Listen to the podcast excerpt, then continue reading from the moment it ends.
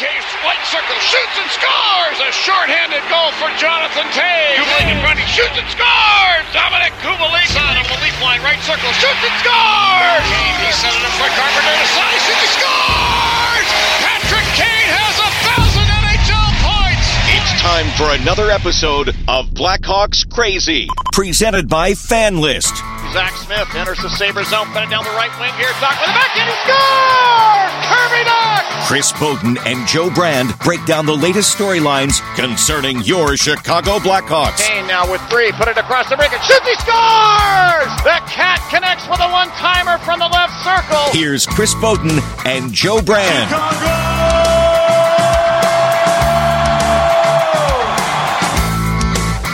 Greetings again, everyone, and welcome into the latest edition of our Blackhawks Crazy podcast. I'm Chris Boden, your pre and post game host for Blackhawks Hockey on WGN Radio. And since Joe Brand and I last recorded a couple of days into the opening of NHL free agency, we have now heard from the newest members of the Blackhawks, and you'll hear from a couple of them here. The additions include a couple of Swedish free agent forwards, Janmark and Wallmark who'll uh, provide some defense and depth up front, while one looking to kind of reestablish himself offensively that he has shown in the past, and the other looks to kind of add to numbers that he has put up in his first two full seasons in the league. We'll listen to former Dallas star Mattias Janmark and, and discuss ex-Hurricane and Panther Lucas Wallmark in a bit, but let's begin with another Central Division player that the Hawks have gone up against – who is now one of them. Six foot six, 235 pound defenseman Nikita Zadorov was acquired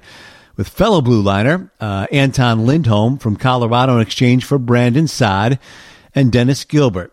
Uh, that size naturally computes to physicality when you look at some of his full season hits totals since coming into the league, including campaigns of 278 and 228. Now think of that when you reflect back on some of the ways Hawks opponents have had way too much free reign in the neutral and defensive zones over the course of the last couple of seasons. But he also brings some personality and you'll hear as much during his talk with Chicago media when he discusses how Patrick Kane reacted to his joining the Hawks, but you'll also hear him share more of how the Hawks envision his role, on how he is very much looking forward to being here based on his past experiences in our town, his admiration for Blackhawks fans as well, but also his positive reaction to the trade and how he hopes now being with his third NHL organization will help him reach a potential he feels is still within close reach. Definitely super exciting when I heard the news. I mean, it's a, it's a fresh new opportunity for me to get on another level in my game and I think it's it's uh, it's still lots of things I can do better. What I haven't reached yet, I think my pick is still long way ahead of me. So for sure, I mean, I spoke to Stan, I spoke to uh, uh, coach today, and uh, it was they're, they're both exciting to see me in their lineup. That's why they pretty much uh, trade for me, and so I'm exciting to join such a great organization. Definitely, there is uh, still so many great players in this team. Um, and I'm really excited and looking forward to uh, just get on the ice and play the guys. Spoke to Jeremy this morning. He's uh, he told me just he's really exciting to see me. He wants me to play big minutes. That's what he said. He wants to put uh, bring me to the next level of the shutdown D. Also, puck mover and playing all sort of uh, situations on the ice. So I'm really excited that all he said pretty much they're gonna do wherever it takes to pretty much open all my potential what I still have. For me, when we played Chicago, uh, the one thing I want to bring is the harder to play against. So for sure, I mean, probably talking to like I got a text from Patrick Kane right after I got traded. He said, uh, he's really excited what he doesn't have to play against me anymore. So, I mean, I feel like it's a it's a really good thing to hear from one of the best player in the world. So, it's just uh, I think the my biggest goal is like I can play against top lines, and that's what I want to bring to this team to play big minutes, play play in big situations, and try to shut down the best players on opposite team. Sometimes you have a feeling inside, definitely, especially like you see all those rumors around. Uh, like Sportsnet, like TSN, and all that. Uh, and my name was kind of on the air every time. I mean, Colorado had too many D. They had young kids coming in. They had to get rid of somebody. So for sure, you you you don't really expect to go to like the team you want, right? And uh, but uh, you expected maybe I, I, was expected to get traded a little bit.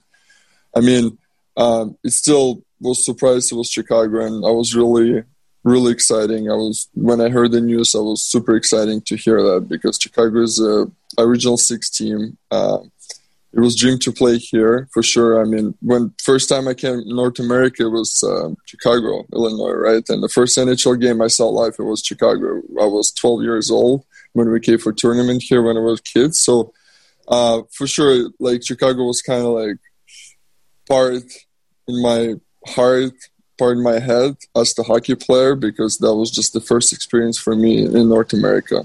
It's it's always great to come to organization when like people want you here, right? That's uh, that's what Stan told me. That's what Jeremy told me this morning. They want me here, and they're exciting to have me here. So it's the it's a pleasure for every player to uh, to be in a place where uh, people want want you have around, and uh, so that's the biggest thing for me. Is like it's great to hear from the coach what he can trust me and he wants to trust me playing United Center, you pretty much playing United Center in Denver too. Seventy-five percent of the Blackhawks fans when we have a home game against them. So, I mean, it, uh, obviously, it's one of the biggest uh, fan base in the league, right? And uh, probably United Center was my favorite place to play, like from the whole league, legit, because of the atmosphere, because of the history in that stadium and everything. And uh, I mean, with pandemic, definitely sucks playing with no fans hopefully we can figure out by the season starts. So like I'm I'm hoping we can play with the fans, especially in Chicago. It's just going to be super exciting to to like have them cheer for us. Zadorov is 25 years old, and you heard him say that he wasn't necessarily surprised at being dealt. Uh, what with Colorado already having the likes of Makar and Girard and Graves and Johnson and Cole on that roster, they also have Bo Byram knocking on the door. And then they went in and brought in Devon Toews from the Islanders this week. Now there's a concern uh, within the Avs about losing the physical element that they gave to the Hawks in this deal, something the Hawks uh, very much needed and gained as so many of their prospects on the fringe uh, are are kind of on the smaller and puck moving side of things. Now that numbers game is what the other part of this trade, Anton Lindholm, faced in the Avs organization, and he will do so again here. Um, he's really been a solid defender and knows if he is going to become an NHL regular, uh, a new set of coaching eyes will untap more offense from him. That is his hope. He turns 26 next month. But after a 48 game NHL stint a couple of years ago, he really hasn't been able to gain a foothold here at the highest level. And he'll have to overcome that same type of competition here when you look at the roster as we speak and record here. You have Keith and Boqvist and Murphy and DeHaan and Mitchell and Seabrook and Carlsson and Kalynuk and a couple of other guys who'll probably need at least another year in Rockford. It is crowded, and I wouldn't be surprised to see another move, perhaps involving a veteran, uh, to loosen up that logjam. But here's also the thing Zadorov is under contract for just one year. If it doesn't work out, it's easy to move on from him. And some extra seasoning for young guys in Rockford isn't necessarily a bad thing, even if Stan Bowman continues making efforts to rely on youth even more. So now to Mattias Janmark, who is 27 years old. The Hawks have also seen him a lot the last few years within the division, and he too signs just a one year deal. So these are bridges for the Hawks, while also a part of the uh, pandemic frozen salary cap that affects so many teams and individuals around the league to see if their performance can make them a part of the group moving forward, or you determine to move on after just one season based on uh, either performance or some other players who are expected to spend most of this next season in Rockford that they might be ready for the big stage a year from now. Uh, Janmark was originally a third round pick of Detroit back in 2013, and you'll hear him say he believed the Hawks had interest in him before they wound up choosing John Hayden a few picks prior.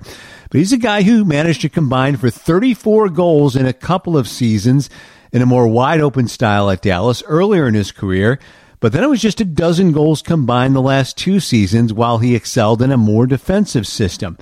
Now, that's not strictly by design. He admits he wanted to be as productive at the same time as he showed earlier, but he also lost some of his offensive mojo along the way, and he hopes to recapture it here with the Blackhawks. Those two better statistical years, by the way, were sandwiched around an entire 2016-17 season that he lost to, to an, uh, due to a knee injury.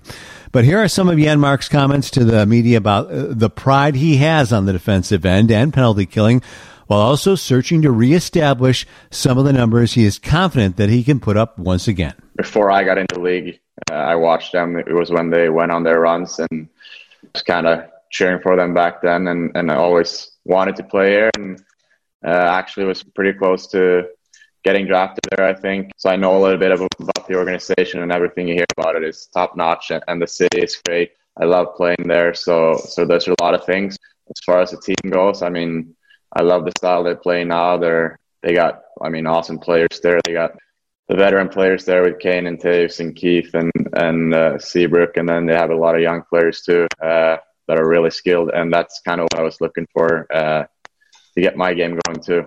So uh, it was a lot of things, but but they see me as a good two way player and kind of f- feeling something that they felt like they were lacking last year. And as far as my role goes, I just hope to come in there and, and play good, play a lot, and, and play the offensive minutes. But they said uh, they needed some help on the PK, and that's what I've been doing mostly in Dallas. So uh, I'll do that for sure. But but I hope to get my offensive game going. Our goaltending uh, the last two years in, in Dallas has been really good defensively. Uh, we've been struggling more offensively, so I think kind of my game shows a little bit of, of how the team was doing. But for sure, the structure there was good, and uh, we had a good coaching staff. And, and like I said, our, our goaltenders is the the big key there. I think uh, for the as far, as the numbers goes. But then for me, I think my role. Uh, the last two years has gotten a little bit more defensive. The two years before that, I, I scored more and had a bit more points. But I think even though it's been an offensive struggle, the last two years, I think I've uh,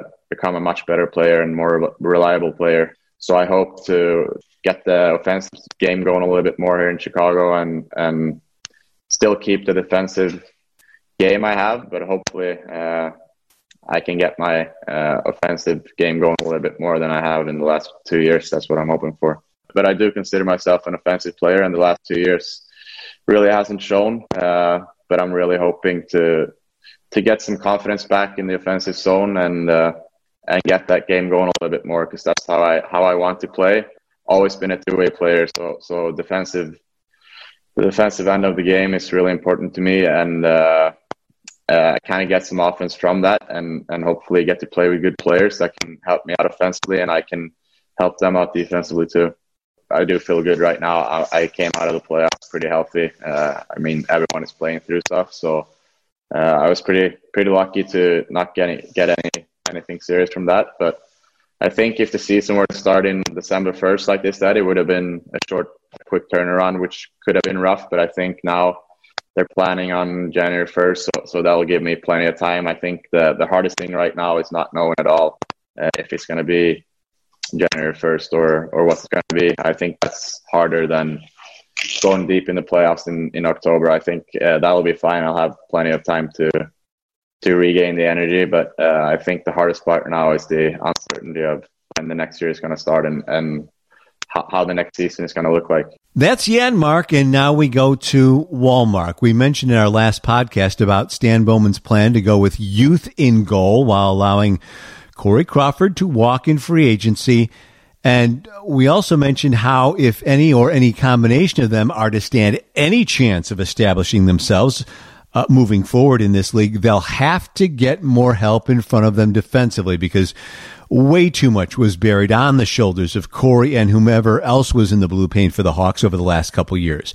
Zadorov and Janmark can help that cause, and so can Lucas Wallmark. Like Janmark's contract situation, it is just a one year deal. This one for under a million dollars. He's 25 years old with two full seasons in the league earning Rod Brind'Amour's trust as a bottom six guy in a very defensive minded system in Carolina. A year ago, he netted 10 goals, though, while raising that to a dozen this past season when he and Erik Haula were eventually part of a deadline deal with Florida involving Vinny Trocheck going to the Hurricanes. Now, uh, Wallmark has also won 51% of his faceoffs in the NHL. We chatted with Lucas Tuesday morning. He is a very reserved guy, very low key dude, kind of along the lines of you know, say a Marcus Kruger. So we'll just paraphrase and share that he's looking forward to seeing how his game can grow more here in this third full NHL season, how he takes pride in his D, and he's also real familiar with uh, most of the Swedes that are currently on the Hawks roster, including Janmark. So there, there's some school of thought that if the Hawks are really going to go young, why not just fill out your roster with some of those guys from Rockford who might be capable? Well, as we mentioned, part of these puzzle pieces, including finding ways to support what's been decided a relatively inexperienced goaltending group and filling those lineup spots with veterans who have done that, uh, even in the Stanley Cup playoffs, that is a better immediate option to serve them better. Hawks already have their share of guys on the roster who can serve bottom six roles, and a handful have a capability to jump into the top six with the five guys who are clearly established in that group. There we're talking Kane, Toews, DeBrincat, Dach, and Kubalik. Young guys who will likely be in Rockford, but could have been a part of the Hawks down the road, like Kurashev and Entwistle and Hagel. And now you throw in Evan Barratt and Cam Morrison this year, joining them. A longer look in the AHL isn't going to hurt them, and it's probably where they still need to be at the outset of whenever next season begins. And don't be at all surprised if more pieces on this current roster are also moved in the process for either an addition or for a door to open for someone already in the organization. So that's a wrap on this edition of our Blackhawks Crazy podcast. We thank our producer, Curtis Koch, the smooth introductory tones of Ernie Scatton, and you for listening. Again, if you haven't subscribed already, go ahead and do so. So whenever our next podcast is available, it'll be there waiting. Otherwise, you can always find us on WGNradio.com. Plus, WGN Sports, Joe Brand and myself will keep you posted on Twitter. Joe's at, at Joe underscore brand one. That's at Joe underscore brand the number one. I'm at, at Boden Tweets, and we'll tweet out links, uh, t- tweet out links, and uh, let you know whenever a new Blackhawks Crazy podcast drops. We will next talk to you then, whenever that happens. Meantime, thanks for your time and attention, and stay safe, everyone. How about that? They won it. The Hawks win the Stanley Cup. Thanks for listening to the Blackhawks Crazy Podcast. Tell a friend, subscribe, and join the conversation. And follow the guys on Twitter at Boden Tweets and at Joe underscore brand one. That was great.